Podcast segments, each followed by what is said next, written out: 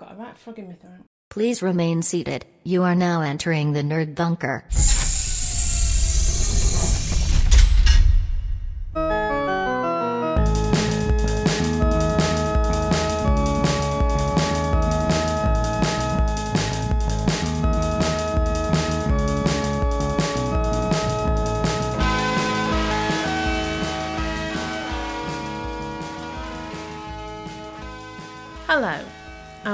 To episode six. It is six. It is indeed. Six? It is six. And welcome to episode six of The Nerd Bunker. My name's Haley, and my co host is the beautifully bearded Mike. Hello. Now, if you've listened to any of our previous episodes, you may have noticed that we tend to waffle on somewhat. and what was supposed to be an, a, a podcast of maybe 30 minutes to an hour scarily went over that line slightly in the last episode. Isn't a 40 minute introduction a, a natural? Well, that's what we seem to be doing. um, the introduction is longer than the actual content. Um, so we're going to try and be a little bit more concise this episode. It probably won't work because I know that I start waffling on and nobody can shut me up because there's nobody here to slap me across the face. Um, so let's start. And what have you been up to this week? Well, this week I've been working mainly. That's incredibly dull. Oh, well, you said to keep it short. Um, no, I've been working. I played a few online games of D&D. But as for our normal round the houses of what we've watched, played and read, um, I watched Falling Down, the 1993 Michael Douglas film. Oh, I'm trying to remember if I've seen that or not. He's bloke that has a breakdown in the car, stuck in the traffic in Los Angeles. And he's trying to get home to his little girl, Oh, I have. and it just kind of starts going wrong for him. And yes. Quite interesting how your feelings towards him change as it goes towards the end of the film. I have seen it, but I'm sort of struggling to recall it. Uh, you probably remember the scene in the the uh, whatever the McDonald's equivalent is in the film, and he gets that little limp Yes. burger, and he's like, "What Yes, the I hell's do. this? This isn't plump and plush like the picture." Yeah, yeah, yeah, yeah. No, that's a very good film. Yeah, He did quite, went through a phase of making quite good films, and then he sort of, I don't know, disappeared somewhat. he must be getting on a bit, really. I say that like like I'm a spring chicken, but there was a film he did um, where everybody was playing some sort of a game where he thinks people are getting killed, but it's all fake. it's not ringing any bells. Oh, I can never remember anything. Basic instinct. No, not basic instinct. It's some sort of elaborate game, and he sees people getting shot. Let, let's consult the oracle that is IMDb. Fatal Attraction. No. Wall Street. Behind the Candelabra. No. When, when was it? In the 90s? Yeah. A Perfect Murder? The Game? Yes, the game. It was called the game. The Game. We got there in the end, folks. Yeah, yeah. No, that I remember that being really good, um, and being quite surprised when I watched it as well that it was good. But sorry, carry on. This is uh, what you did, not what I did. anyway, more about me. um, the second thing I watched, the second thing that I watched, I thought was actually really good and surprised me was uh, La Revolution on Netflix, and it's a dubbed. Like you can have subtitles, but I've had it dubbed. Um, but it's French television series. It's a, a reimagined history of the French Revolution. Never heard of it. Um, basically, it's the guillotine's future inventor discovers this disease that drives the aristocracy to murder the poor people, the peasants. It's actually really good, beautifully shot. Um, all right, it's not brilliant with the dubbing, but the story in that gets over that. Yeah, I I have problem with dubbing, uh, dubbing, dubbing. Um, I can't cope with the mouth that doesn't move to the words. I have to use subtitles. I just can't be doing with dubbing. Yeah. Um, it reminds me of watching old uh, Godzilla car- uh, cartoons, Godzilla movies with my dad, um, and characters are giving it, you know, 10 miles a minute with their mouth and turn left. that was it. Normally, it bugs the hell out of me, but because this, this the story is so brilliant, I can kind of let it ride. Yeah. I, I thoroughly recommend that. It's Well, um, it was like a nice little hidden gem. yeah. I mean, uh, My other half said the same thing about um, Money Heist. That's on Netflix as well. Um, and he watched that dubbed and he said it's really, really good and you can't tell. Um, but I think I'd still have to watch it with subtitles Yeah. because I'm fussy. Yeah, I, I wholeheartedly recommend La, Revol- La Revolution on Netflix. Cool. Uh, reading, I uh, I gave up on Folly of the World. I quit halfway through. Oh. So so now I'm reading Quitter. uh, Dark Harvest by Josh Reynolds, which is a Warhammer horror book from Games Workshop's Black Library. Uh, it's okay. set in the Age of Sigmar world, which is unusual for me because if I read their stuff, I tend to read uh, the old world stuff. But it's all right. I'm only two chapters in, so it's just getting started, but it's okay. Uh, listening wise, I've been listening to book four of The Wheel of Time. I've just started that Yeah. and I've been listening to a podcast called We Fix Space Junk, written by Beth Crane. Uh, it's basically the story of people that fly around the universe fixing things for this big evil corporation that they owe millions of pounds to. It's a comedy, and it's it's actually really good. Oh, okay. So every episode, they they go and fix. Fiction. Well, It was a device on the prison planet that kept all the, all the prisoners sort of happy and content. Very much sort of it got it gave me that Midsommar vibe where it's like all lovely and peaceful on top. Have you seen that? No, I've seen the trailer and bits and pieces. I uh, it's it's on my to watch list, but I'm a little bit sort of like frightened because I go through phase. I used to be massively into horror films, and then I don't know. I, I just had to stop watching them. Um, and the saving is you can always watch a horror film in the day, and then it doesn't freak you out. But this is a horror film set in the day. Yeah, So I'm a little bit. Mm, am I going to be able to not sleep at night because the daylight is going to upset me? I, I don't know. It's uh, I'm going to have to watch it now because I've thought about it again. yeah, yeah. Uh, we fix space junk. I recommend that as a podcast. It's funny. Uh, it's got some interesting little ideas in it. So Cool. I've not listened to any fictional podcasts actually, so maybe that's something I'll have to have a go at. I, I, I like a lot of fictional podcasts. I'll tell you one I do like. Um, and it's Tales from the Magic Tavern. Oh, I've got them on my list. I think I've partially listened to a bit, probably because you told me about them at some point. Yeah, it's about a guy who got sucked into a portal behind a Burger King, Yeah. and he's ended up in this sort of fantasy planet. And the whole, all of the episodes, I think, are improv, Oh, okay. so they have no scripts or anything. So it's all people improving it all. Oh, we could do that. We could do that. Yeah, we took shit be- for hours and end. Yeah, but they remember it and write it into the story. It's like a game of D and D, but it's all without rules. It's so improv, and it's I, I do enjoy that. Oh. oh, that sounds really cool. Oh, I might have another go at it. Uh, and that's me done with my listening, watching, reading. Okie dokie. I've not done masses this week. Um, I felt a little bit off it to be honest. I don't know if it's the weather or uh, I've not got corona. um, but I did watch um, the Lego House, Home of the Brick. Um, just it's like a fifty-minute documentary on Netflix about the Lego House. Um, in Berlin, Denmark, like the well, it's not a theme park, but you know, it's a place where you go to to play with Lego and see such Lego associated things. Yeah, And it was while it was being built, and they were just showing you how they built it and what went into it. And the architect actually designed it specifically so that when you looked on Google Earth, it'd stick out like a sore thumb and you'd be able to see it. Um, it's such a cool looking building and it's well it's going to be a couple of years but i really really want to take myself there. I would say my little boy but that's a lie. I want to go. I'll take him as well but i want to go.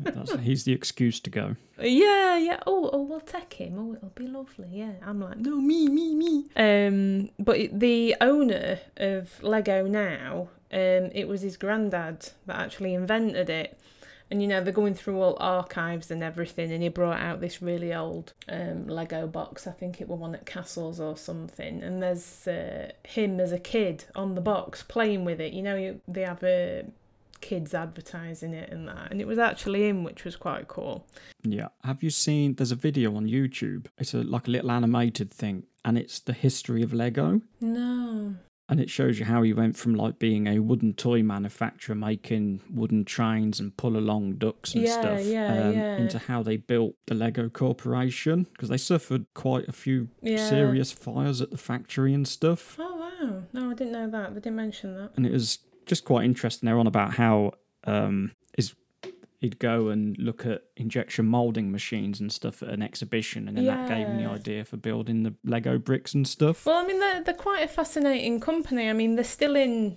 the place where they started, and it's like the whole what was it called? What did they say? B- billing or Billund? It begins with a bill. Billund. Yeah, Billund. Oh, that must be auto correct. Thank you very much. Billing. Billing. no. Because it's like the whole town. They like all work there. It's like some little elves um, workshop Father Christmas business going off. But when I'm, I'm watching this documentary and they're talking about what they want to put into um, the Lego house, and they start talking about um, the restaurant, and they're talking about having robots serving you meals, and it like coming off a conveyor belt, and I'm just like, okay. Um, and they, they, they've actually done it, and you order it. It's probably a bit like, uh, what's that? Yo sushi. That comes round on a conveyor belt, doesn't it? I don't eat fish, so I've only seen it through the window. Oh, I only eat uh, vegetarian, the vegetarian ones. um, go to a sushi restaurant. Vegetarian, please. But yeah, you order it. You have to put bricks onto like this tablet thing. You don't say, "Oh, I want fish and chips." You have to get the brick that represents the fish and the brick that represents the chips and stick them together and put it in this machine and then a robot delivers your dinner and it comes in like this big uh, Lego brick. Oh god, it looks childishly awesome. Yeah, but what if you wanted uh, something special? You wanted a burger but without onions. I would presume they have taken into account people that are difficult. So maybe No, ma- maybe somebody doesn't want cheese because they have a, a dairy intolerance. well they'd just order a normal burger then, wouldn't they? And not a cheese. But they might come as standard. I don't know. I've not been. Um, I would. I would presume there are ways and means, and you are not. I'm, I'm going to email Lego and say, no, this is an outrage. My friend has told me that you order Oh, like God. this.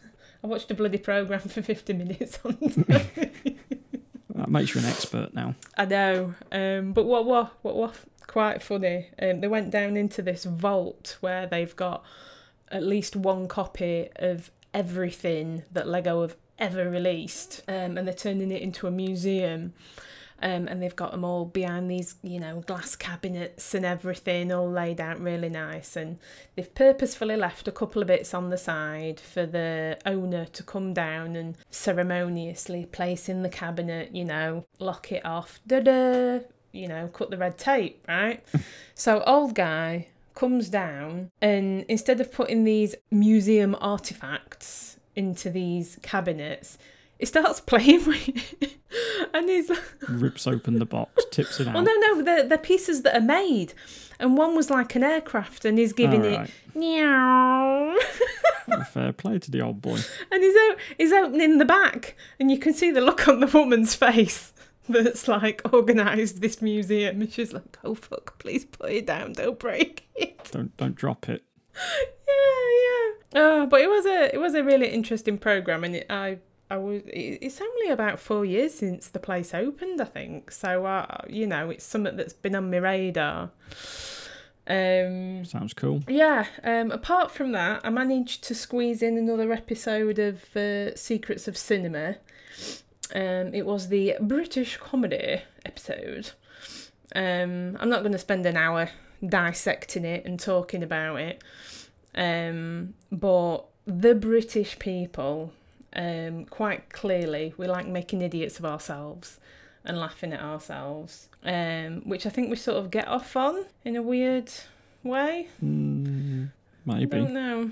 Um, and we absolutely love an underdog. Oh god, yeah. And um, Eddie the Eagle. yeah, yeah. And through a lot of our our cinema in general, um, the theme of class comes in quite a lot and trying to turn the class system on its head. So you know you've got the the rich family um, and the daughter brings home, you know, the working class lad and what have you. Um, and it's like this repetitive theme throughout our cinema. Yeah. Um, but one thing, one thing that I picked up on, um, Charlie Chaplin was British. Yeah. I had no idea he was British. Not a Scooby Doo. Um, so that was a miniature little nugget of information I shall store for uh, future use. um, The pub quiz. yeah. um, apart from that, um, I've started reading a book called Afternoons with the Blinds Drawn. Um, it's not Mills and Boon like you suggested. I was keeping quiet. I was going to say it, and then no. Um, I pulled the rug from out, out from under you. Um, it's do you know who Brett Anderson is? Uh, the name rings a bell, but I might be getting confused. Ding a ling a ling. Um, he is slash was, depending on how you look at it, um, the lead singer of Suede. Yeah, that's probably right. Yeah. Yeah, nineties band. Um, you know, you rise from nothing to success, make loads of money, get smacked off your tits on cocaine, I presume. Um, the downfall, and then the sort of slow rise to a minor comeback. Um, I ain't got that far yet. So is it his life story or something then? Um, it's actually a second book. Um, I've not read the first, um, so I don't know what he spoke about in the first, but um, it's talking about The um, morning with the blinds open. maybe um, the band's rise to fame at the moment. Um, and I know he does talk about um, him falling out with a guitarist and that. Because that was like my music in the 90s. I was into, you know, all the indie Britpop business. it, well, you know, I started off. I think my favourite band when I was like, what, 13 was Queen. Thought, oh, everything's about Queen. Iron Maiden for me. See, I like Iron Maiden, but I didn't get to them till many years later. I saw them when I lived in London and I wore a pink glittery cowboy hat. anyway. Um, so, you know, any books that are sort of into the whole uh, rock star of the 90s thing, I quite like reading because takes me back a little bit. But um, yeah, apart from that, not a lot else. So we may move forward with our actual theme of this episode, inspired by the previous episode where we started talking about UFOs, um, is about UFOs. And I distinctly jump on the side of the science, and I think you are slightly more on the conspiracy. Whoa, whoa, don't paint me as a some kind of nutter. With my tinfoil hat. I don't have to paint you as anything that people know. I wouldn't say I was a conspiracy person. It was I just think there's space is too big for there to not be something else out there. Yeah, and that, uh, you know, that is We can't be the only coincidence. The the only um no, it's just too big. no. I, I to uh, paraphrase somewhat, um, his Lord and Master, Mr. Brian Cox, who knows everything about physics that there is to know about physics. If you do not know who Brian Cox is, YouTube him, Google him. He's um, he is to physics what David Attenborough is to natural history. Um, I think it's quite fab. God. as he says, and as you basically just said, um, the chances are life does exist somewhere else. Um, but how close is it to us? You know, it could be outside of our Milky Way, and we're not going to know about it. They could literally be there right now, and we don't know. Um, and there's something called the Drake equation, which basically um, mathematically um, works out based on probabilities, um, you know, the chance of life being somewhere. And I think it's hard for the average person to sort of process these kind of numbers. Yeah. Um, you know, there's 300 billion stars in our galaxy, and we are currently aware of 4,000 exoplanets. Um, exoplanets are planets that scientists believe could, in theory, support life. So they're the ones in the inhabitable zone. Yeah, yeah. Um, but they're discovering more Yeah. all the time. You know, it's 4,000 today, or it was 4,000 uh, when he said there were 4,000. There could be more now. Um, so I don't know how quickly it goes up. Um, but there's 200 billion galaxies in the universe.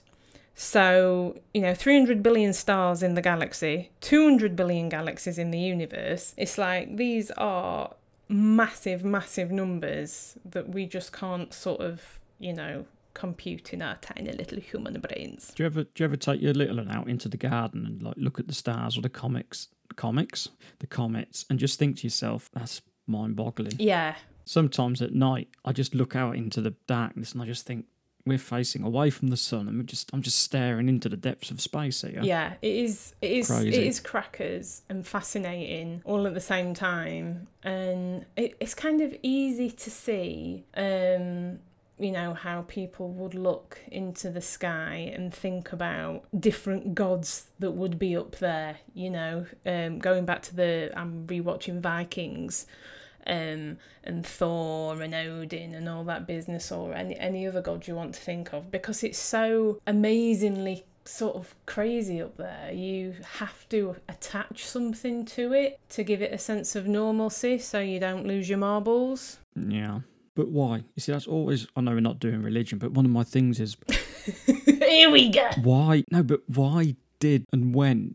Why did we feel the need? Who were the first people to feel the need they had to believe in a, a higher being that is responsible for where we live and what happens? Well, as as I understand it, um, basic um, uh, what's the word? That I wanted to say primordial, which clearly isn't the right word. Ancient ancient religions were based on things like the sun and the moon. So you know, the sun comes up. I don't know why the sun comes up, so it must be the sun god. Yeah. Um, which sort of moved on to things like stuff that grows in the ground and why is it growing? Why is it a good crop? Why is it a bad crop? There has to be reason. Yeah, but why? Why did the humans have to have, feel they have that? What you know? The dog doesn't go. Oh, why is the sun coming round? Yeah, there there is. I don't know the name of the flipping guy that said it. Um, a s- I don't know, psychologist, theorist person. Um, I should Google it. The worst thing to happen to man was the evolution of consciousness. Cause it's really fucked us up. Cause all we do is stare at things and try to figure out why. And when we can't find the answer, we basically invent one. I was listening to a podcast about science and they were on about an experiment they were doing on a pig and they were doing something to this pig, whether they were injecting it with something, but they were aware that this pig was starting to develop a self conscience. So they actually stopped the experiment. Oh Jesus! I don't know anything about that. They were like, yeah, this pig's starting to get a bit self aware and perhaps a bit too weird. Uh, we'll we'll Yeah, knock this on yeah. the head. Well, just to carry on that little rabbit hole for a minute, there's a video on YouTube that was doing the rounds, um, and it actually upset me a bit watching it. Um, and it was a chimpanzee in a zoo, um, and it was one where they have like instead of having bars, they have like a glass screen, and they taught this chimpanzee how to do sign language. Yeah. And all he kept asking was, Can you let me out? And it makes me feel sad thinking about it now. Because I'm like, this chimpanzee obviously has a level of understanding where he realises he's in a cage Yeah. and all he wants to do is get out. And like the people watching it are like, ha ha ha, oh, look, he's signing and wants to get out. How terribly funny. And I just think it's really, really sad. but I'll come back out of that one. Um, on the uh, why we do what we do religion, um, I think another academically uh, trusted line of thinking, um, we didn't really start believing in any sort of formal religion until we started living in bigger settlements and towns. Yeah. Because when you when you live in a small small settlement, you know everybody. You know, if Johnny next door kills your wife, you know about it, and uh, the um, the punishment is swift. You know, whereas when you live in a bigger settlement, you don't know everybody. Um, people get up to no good. You don't know who's done it. Um, things are happening, and you need to feel that there's some sort of justice.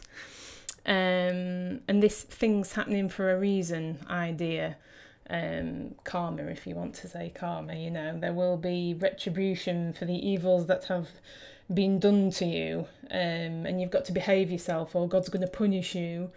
Um, or if somebody's done something bad to you, then God will punish them. I think it's just things along those lines from your basic staring at the sky and wondering what the hell it is, you know. And as we've developed as a species and we live closer, we've needed something else. Yeah. Talking of intelligent life, um, most of our uh, history of our planet, we haven't had intelligent life anyway, based on the. Uh, how old is the Earth? I don't know. Um, very, very old. However many billions of years. Very, very old. Um, scientifically, not religious age. Um, you know, there was no intelligent life. So to assume that there is intelligent life out there um, is sort of a big leap because we've had all this time where we couldn't think or do anything. We were just like blobs in primordial soup. Yeah. And even now, you can say we're intelligent life. If there is another planet out there, maybe they're still in their primordial soup phase. So it's not only that you need to have one of these planets that also has life on it, but they also need to have got life at the same time as us. Yeah. To, to be as far along as us, then you're sort of same. Yeah. Yeah, yeah. Um, and the chances of doing that, you know, it's like all these millions and billions of equations and um, mathematical computations, and you could miss it by a few thousand years. Yeah. And we never met, we never spoke, and that's it, you know? Because I suppose as well, we we kind of don't know everything that lives on our planet. Yeah. They keep saying we find so many new insects or fish in the bottom of the seas. So even if we say there's no life on there, we just might not recognise it as life. Yeah, um, and I think they have also sort of surmised the the idea of life because you can in science fiction you can say, oh well, maybe life is. I don't know, a pure gas, and we wouldn't be able to interact with it because it's a consciousness in gas or something, you know. I might have to start on about my, my dark matter theory. oh god, is that an episode on its own? no, not really. I just I just got this you know that dark matter's like 80% of the universe and we don't know what it is. Yeah. I often wonder I often What wonder whether it's kind of like um sometimes these ghosts like the jinn and all that, the shadow figures, are they from the dark matter side and it's just we can then get a little crossover and see it? Who knows? I don't know because it's dark matter, The we can't see it.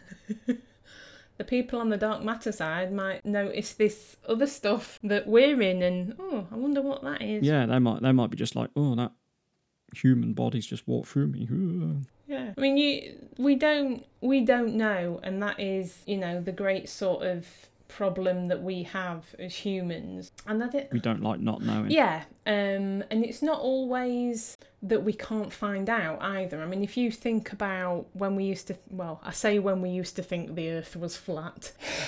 There does seem to be a slight recurrence of said theory. Um but when we genuinely thought the earth was flat it appeared flat you know? There was no reason for us to think it wasn't flat. We looked and it was flat Yeah. it wasn't until we made a scientific breakthrough where we're like, oh shit, it's not actually flat, it's actually round. And all these other things start to fall into place. So it's like we've got quite a few pieces of the jigsaw, but not all of them, and we don't know what the picture on the box looks like. And we're trying to figure it out, Yeah. you know. Um, and any time, I mean, God, the human ego is unrepressible. Um, everything we do ends up being some sort of mirror image of ourselves in one way or another. As the the films, cinema, um, anything to do with aliens, it, it you know it's about fears of the time really. So when the old fashioned sort of UFO films, we you know, when we were in the Cold War, the space age was just starting, we were frightened of nuclear bombs, and it was those fears that were then mirrored in the sci fi films. Of the time. But it is a fascinating subject because you don't know. So it is quite nice to just, you know, go back, look outside, and look up at the stars and wonder, what if? Yeah. Anyway, let's bring it back to UFOs. Mm. Tell us about UFOs. I know. Well, there's the whole argument that the pyramids were built by aliens. Stargate. it's a very good film. But that you say that's a theory. Um but why is it a theory? Because they are they look so fantastical nobody could possibly build it. Is that like the main crux of the theory? I, I think it's to do with they're so well engineered. I think they were saying they're so, they're so well engineered. You know, the gaps and the joins, everything's so perfect. yeah. Um, it's to do with they say the sheer weight of some of them blocks, um, and to do with the fact that they're so aligned up with the stars perfectly. Yeah. Um, I did see another theory about giants Ooh. having helped build pyramids, but that's another rabbit hole not to even go down.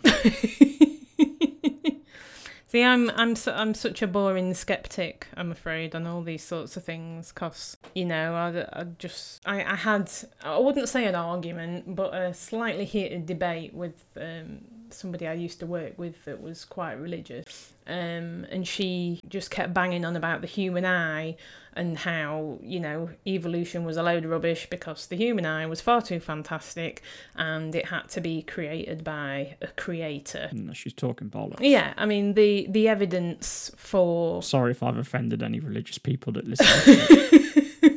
we th- this is science. This is what we believe in. So you know, um, if people choose to be offended by that, I take my hat off in a church and I only visit the church because it's a nice building. yeah. that's about it. But you know, like like that argument about the human eye, all you have to do is look in nature to see how eyes have developed. And you know, I know there's I don't know, there's not lots of little pyramids knocking about, so you can see, oh, that's how they made the small one. But I think I, I don't know the you know 100% on the history, but these weren't pyramids that were knocked up overnight um when they set about building something it could be like a 20 30 year project um and they were quite happy with that Yeah. Well, not only that, you also you got the people, the stonemasons building it, and you'd like to think they know what they're doing. And let's be honest, there wasn't probably much else to do. yeah exactly um i mean i, I keep You're not going to sit down and go, "Sorry, I'm watching Netflix tonight." You're like, "No, I'm going to go and build this pyramid." and everybody in the village, town, city, whatever, was probably Yeah, employed yeah. a bit. I didn't have no better to do. Like employed, I think there were a few slaves. it's like you know going back to Vikings again. Um, the Viking longships when they first came to England, we were like, "What the bloody hell is that?" You know, it it sails across the sea, and it sails down shallow rivers. What the bloody hell is this crazy technology that somebody's come up with? You know, and the Vikings were better at um, putting their bodies back together after they'd had a battle as well. But they're the things that they'd experienced, and it's what they had to work with. So, you know, they got really fucking good at building boats and putting their bodies back together, and we were a bit like, oh, We'd also got placid by religion. Mm, yeah, yeah, yeah. So it's uh, you know the the Egyptians had a lot of time on their hands, um, and they were very very long projects. Um, and if your king told you that you were going to start building a pyramid, then you just sort of cracked on with it, really. Yeah. So, yeah, according to Wikipedia, I Googled, I was trying to find out when some of the first UFO sightings were. All right. According to that reliable source, Wikipedia, some of the first ones are actually in the 12th century. Oh, okay. In the year 1113, religious pilgrims in southwest England reported seeing a fire belching dragon emerge from the sea, flying off into the air and disappearing into the sky. And thus, Dungeons and Dragons was born. Obviously, there's you don't see pictures of UFOs anyway at the minute, but back then there was no way to Yeah. do that. Uh, the next ones we've got are in the 13th century. So in January 1254 in St Albans, uh, a, scro- a scribe, not a scrobe, a scribe wrote of a glowing floating light, recording it as thus. In serene sky and clean air, with stars shining and the moon eight days old, there suddenly appeared in the sky a kind of large ship, elegantly shaped, well equipped, and of marvellous colour. Yeah, but what had he been smoking? Who knows? Uh, And in 1290, friars of Byland Abbey described a flat, round, shining silver object flying overhead of them. However, this report is a hoax. a hoax. So, apparently so. I mean, we, as humans, we're incredibly susceptible to the powers of suggestion. Um, you know, watch a couple of Derren Brown programs, and you can see how easily our squiffy little brains are manipulated. Oh, I can't remember what which program it was, but one of them, it was a, um, a bookies bought like at a racing track, and he went up with a, a losing ticket, and whatever he said, they didn't film this bit because they don't want you to see it. But the woman at the counter, he gave her this losing ticket, and she put it in the machine, and it obviously loser. And whatever he said, whatever he did to her, he convinced her that it was a winning ticket and she paid out on it. And afterwards, he went back and like gave her the money back and said, Oh, we're filming for this, da da da da. But he managed to, you know, overcome her that much that she'd like risked her entire job by paying out on a losing ticket at Yeah. this racetrack. And this, um, So I can use that excuse when I buy something and the wife's going, Why have you got. they must have brainwashed me into buying. It. I didn't want it. it wasn't my fault. I didn't want that new car. but we, But he was so persuasive. we, we, the adverts.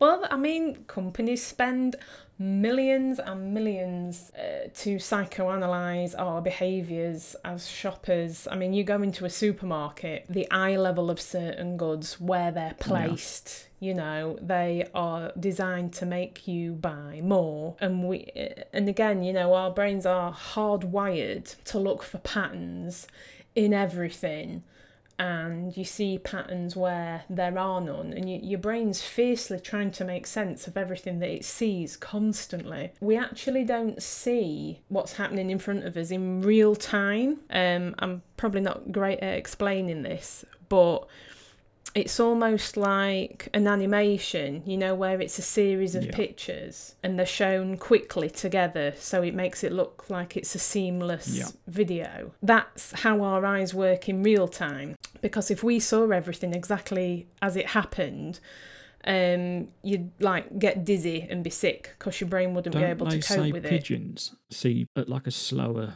rate than us, and that's why they can dodge? Or was it a fly? I Don't know. I don't know. There was something I read.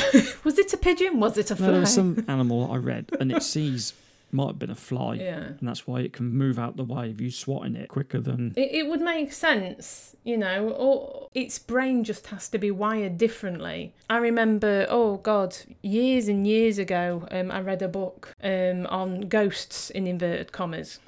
And one of the first paragraphs in the introduction of this book, um, you read through it and you got to the bottom and it said, right, now read uh, this first page again um, and see if you can spot the errors. And there was loads of errors in this first page, like words were repeated, um, some words were missed out, some words were spelt quite strangely. Yeah. Um, but but as your you, brain's filled in the gaps. yeah, yeah, Yeah. Um, and one thing that always uh, I always say is like ghosts, UFOs, whatever it is. You know, how many of these are seen in the day when you feel perfectly safe, you're a completely, you know, sane, literate person, um, and you know you've got your wits about you, and it's not dark because a lot of these things always seem to happen in the dark when you can't see properly, and our main sense Yeah. is sight. I'm terribly boring and sciencey with all these things, I'm afraid. No, no. We could talk about anal probes if you want. I don't want to talk about the science behind them. well, I I watched in preparation for this program. You know, I say I researched into anal probes, but I think um, the basic gist of it is that it's like the fear that people have of I don't know being abducted by aliens or whatever, and it's always the, the worst thing that you could imagine, I suppose. And so whoever sort of first came up with that gem of an idea. Um, that's obviously something that they were perhaps predisposed to not liking very much. Yeah. So we've got a couple of early ones. I mean, we've got obviously we've got the likes of Roswell, uh, which is the big one Yeah. over here in the UK. We've got Rendlesham Forest. See, I've never heard of these sorts of things. I've never really got into it that much. Um, yeah, you got the Battle of Los Angeles, which was unidentified aerial objects that triggered the firing of thousands of anti-aircraft rounds into the sky above Los Angeles. That was in 1942. Oh, wow. So, how much of these sort of things have ever been sort of properly acknowledged? Um, or is any of it properly acknowledged? Where, where the government's come out and gone, yeah, this is what's happened, or Well, yeah. I mean, I don't suppose there is. I know. I know in um, in the UK in nine, 1979 there was a House of Lords debate, and they actually taught. It, you can uh, find it if you go on Google and type in House of Lords debate UFO 1979. There's a transcript of um, you know everything that they said, and they were legitimately talking about the danger of UFOs. It's like 1979 is not that long ago, really. I can't remember what it was. Um, I'm sure it was a small article in the Washington Post, literally like a year or two ago, maybe three now. And one of the head blokes of some American Institute of UFO, government UFO research department, uh, literally quit because he didn't agree with they'd done something. He didn't agree with it, and he actually said in the newspaper article that we as a world weren't prepared. No. Um, I know Ste- And it was just like, Stephen okay. Hawkins um, was dramatically against sending any sort of signal out into space. Um, you know, sort of a hey, we're Earth, hiya. Does anybody want to chat to us? we're you know, We're over here. just dialing into the chat room. Anybody there? Hello. Um, yeah, he was massively against anything like that. And I know you, we can sort of like knock cinema about these sorts of ideas, but it's where we sort of express how we feel about these things and sort of looking back at the old films um, when we hadn't, you know, discovered the rest of our own planet properly and when we went out adventuring to lands unknown, um, we weren't always greeted positively.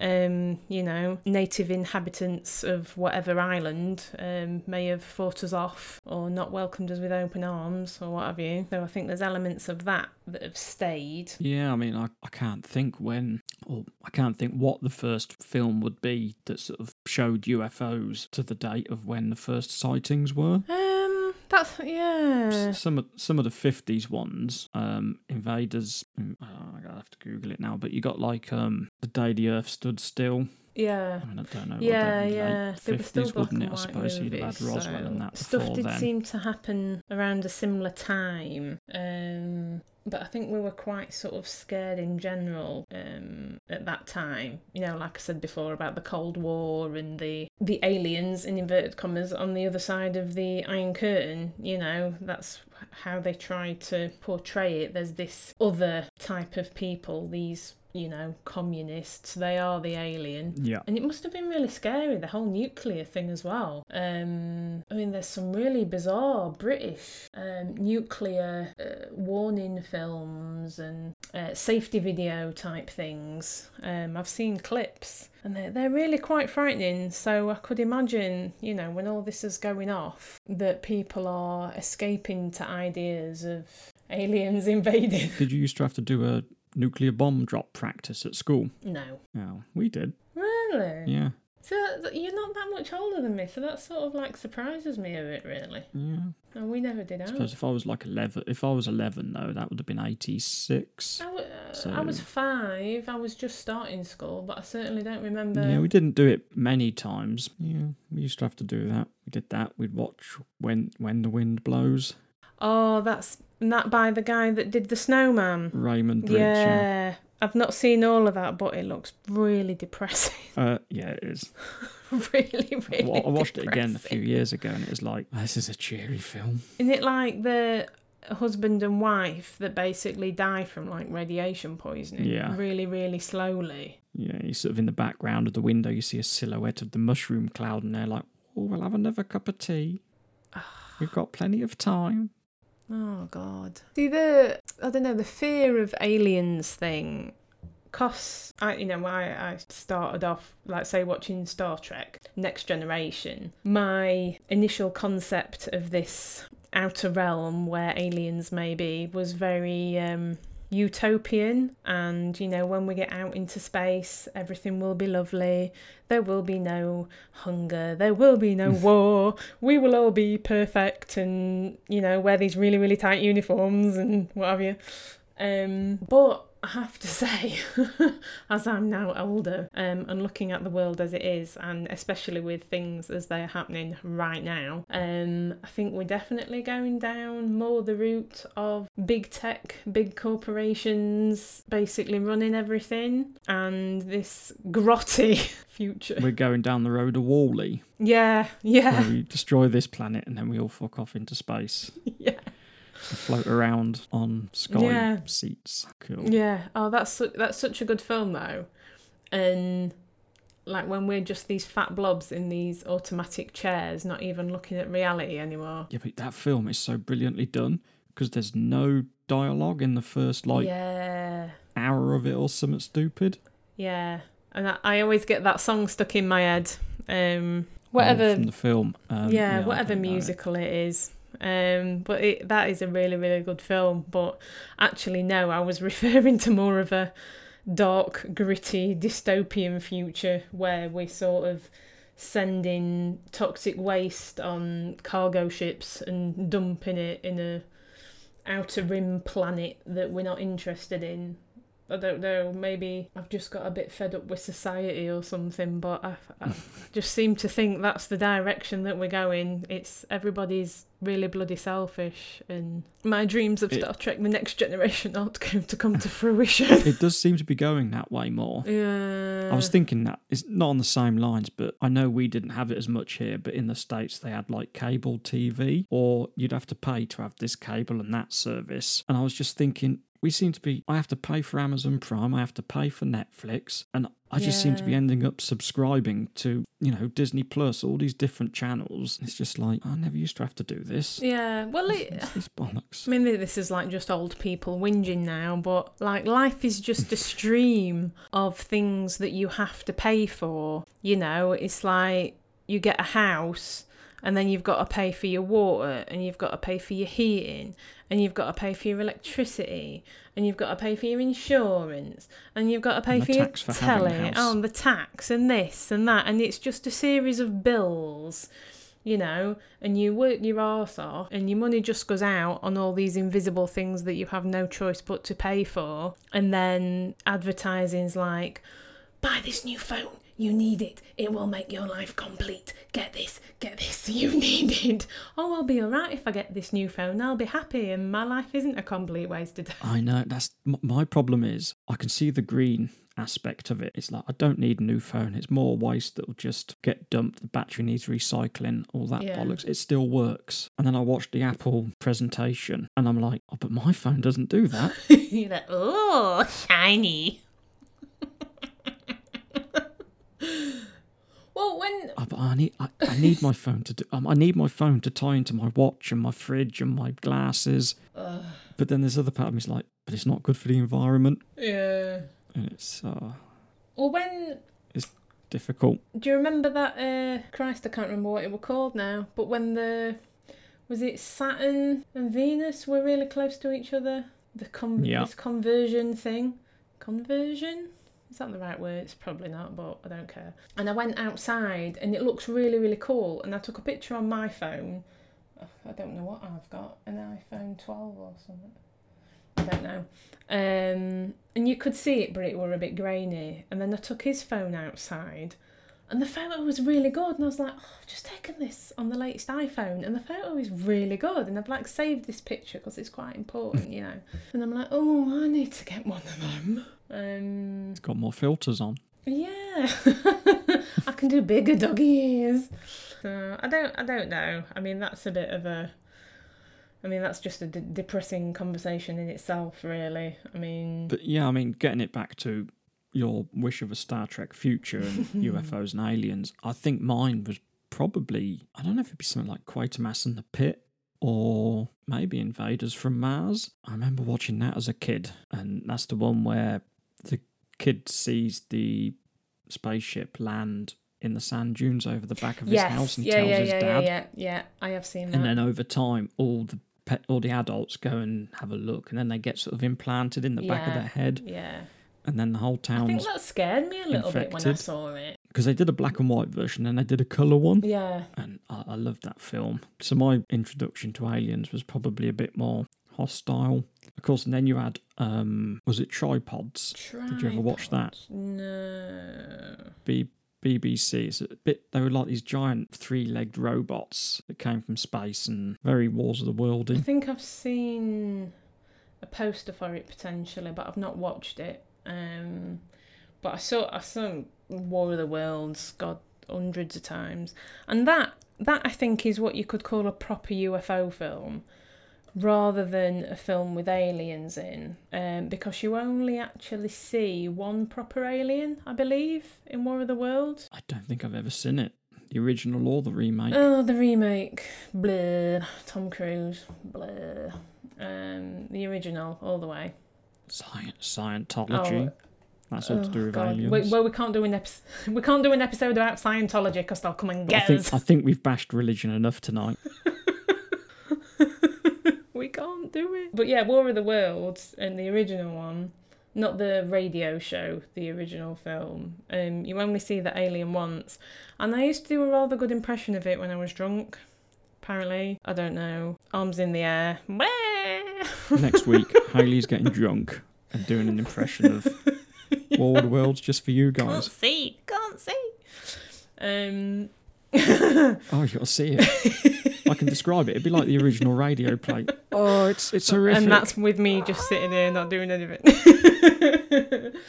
um, but yeah, that's the only bit that you get of the alien. The rest is just the ship and the imposing menace of the ships, which is quite good. Um, and in the end, they get killed off by the common cold, tra la la, which a variation of which is doing the rounds at the moment. So I don't know UFOs and area. Well, just Area Fifty One. I mean, it's like they're like a separate subject anyway.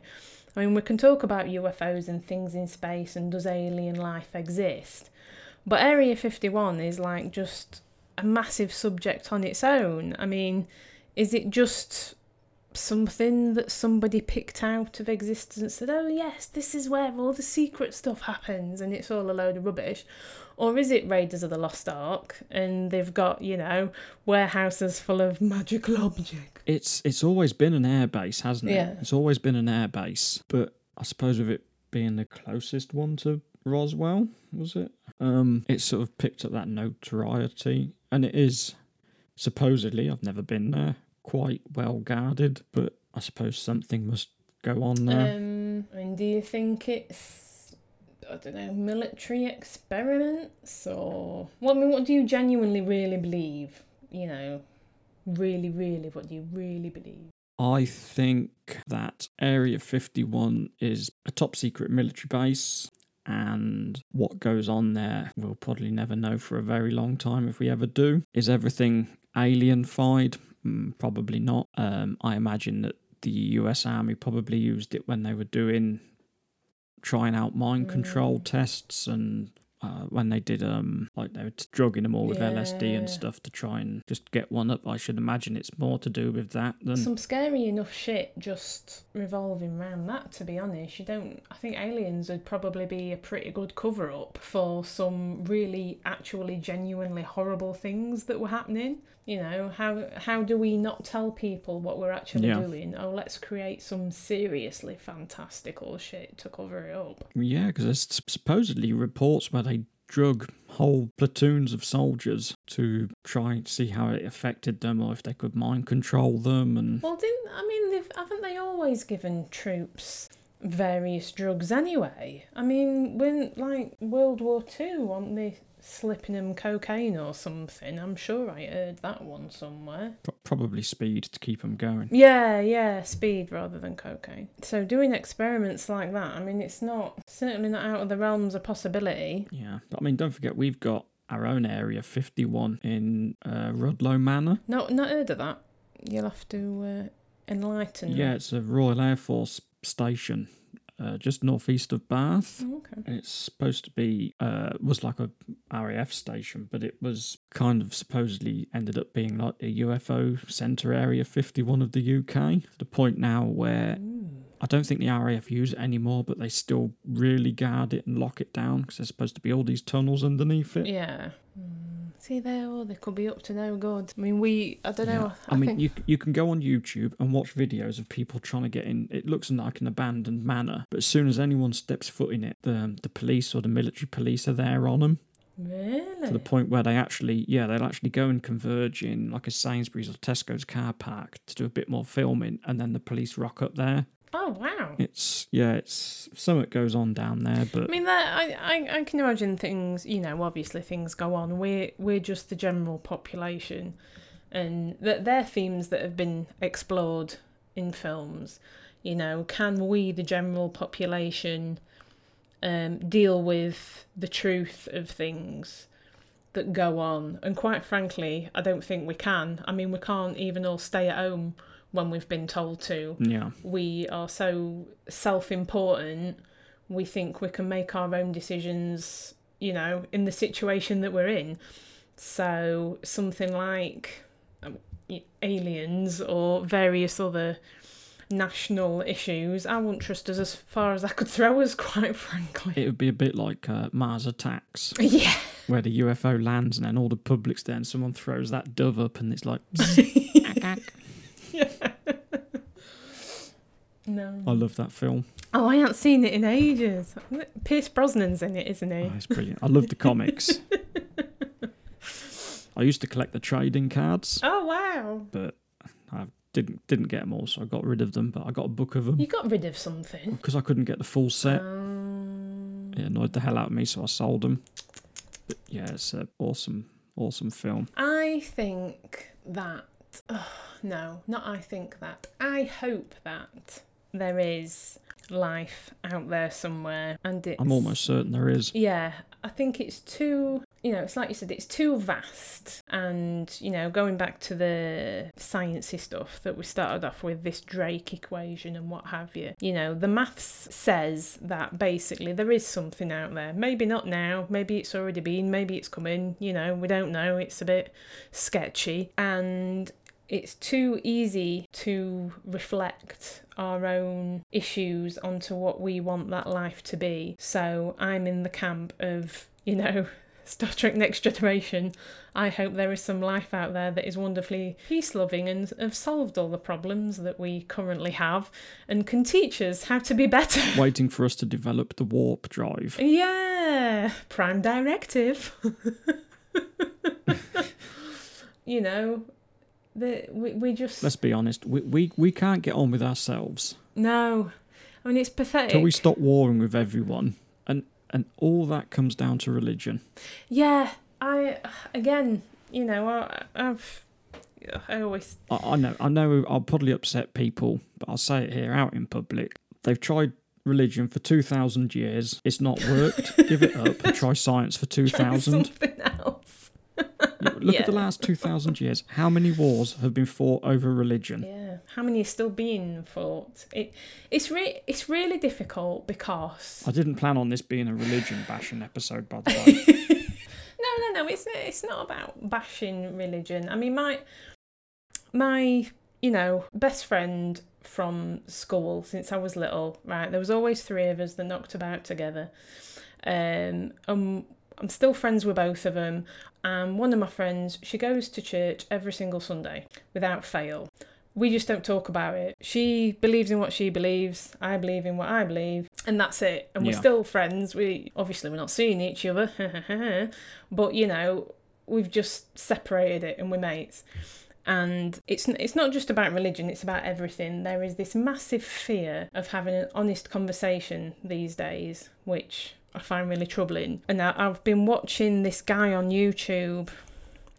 and I think it's called Difficult Conversations with a Black Guy. I Yeah. might be a little bit wrong. heard of it, but Yeah, and it's like it, he is a black guy, and he's created this forum to basically have a safe space to ask all these questions that, as a white person, basically you feel like you can't ask, or things that we're not sure of, and it's Yeah. just really cool idea, and.